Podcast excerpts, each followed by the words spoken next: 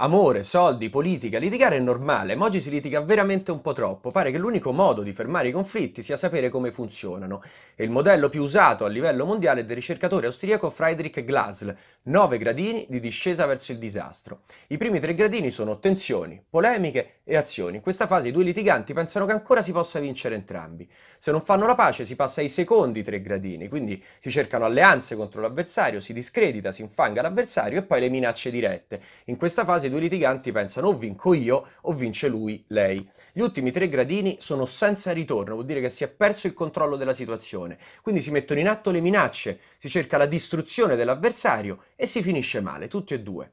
Morale, i conflitti è meglio risolverli quando sono ancora piccoli, alimentarli per una delusione amorosa o per vincere in politica è responsabili perché è pericoloso. Il mondo è fatto di scale, diceva il marchese del Grillo. Beh, a quanto pare è meglio salirle.